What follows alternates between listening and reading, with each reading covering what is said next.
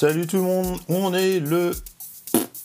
On est le 9, hein. il est 11h18. Alors je sais pas si vous avez vu, mais là je fais très très fort quand même. Je me dis, je vais penser à vous. On est samedi matin et je fais un podcast quand même.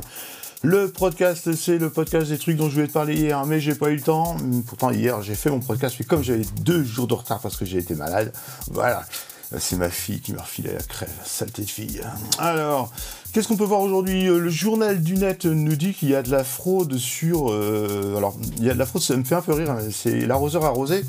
Euh, des boîtes qui créent des applications mobiles passent par des réseaux euh, pour leur faire de la publicité, pour faire des installations. Et en fin de compte, il y a Antoine Lecomte qui a créé une appli qui s'appelle Cheese ou Cheers, une application d'impression photo, qui s'est rendu compte qu'il y avait 50 à 70% d'installations frauduleuses entre mai et juillet 2018. en fait, donc, il passe par des réseaux où les gens cliquent sur installer sur Instagram par exemple, et puis on installe. Ça fait un clic et lui, il paye. Il paye des royalties, il paye tant de centimes par installation. Or, il s'avère qu'il y a eu plus de 10 000 adresses IP qui ont téléchargé plus de 10 fois son application avec des bots.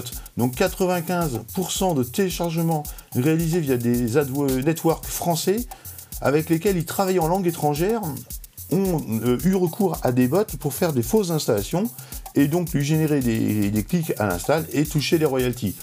Le préjudice entre 750 000 et 1 million d'euros entre juin 2017 et juin 2018.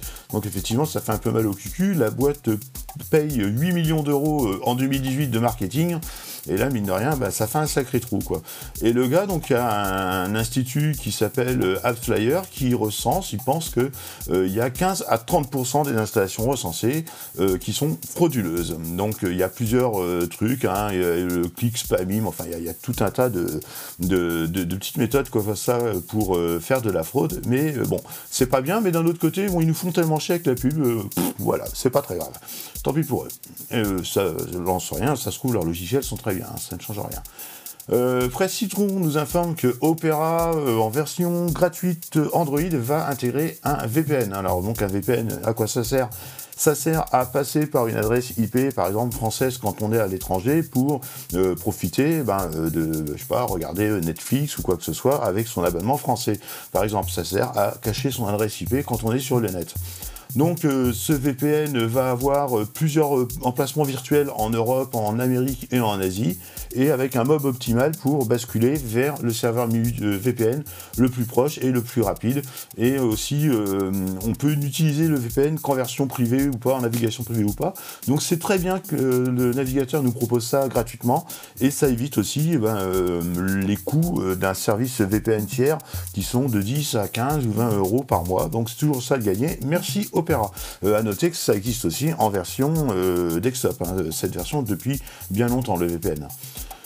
L'ADN nous fait un bel article sur comment optimiser ses stories sur Instagram. Alors les stories sur Instagram, c'est 400 millions d'utilisateurs chaque jour. C'est un truc de fou.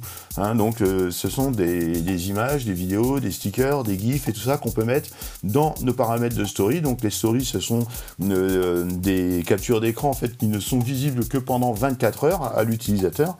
donc pas, c'est pas du, du full time sur votre profil Instagram.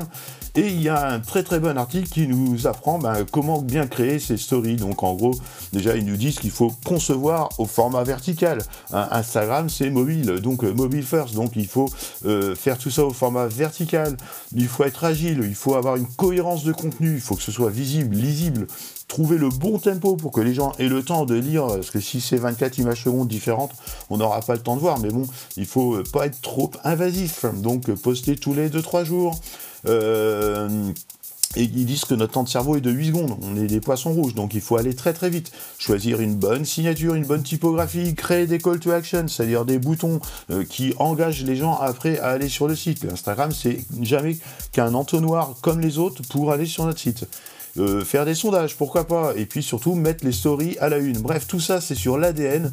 ce dossier c'est de l'agence Ballistic Art, et alors l'ADN, je vous le conseille les marketeurs, c'est un superbe support pour apprendre plein de trucs.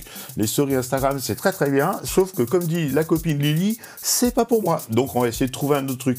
Je vous souhaite un bon week-end, on est samedi, c'était le podcast du samedi, il est 11h22 et j'ai de la route à faire. Bisous tout le monde, salut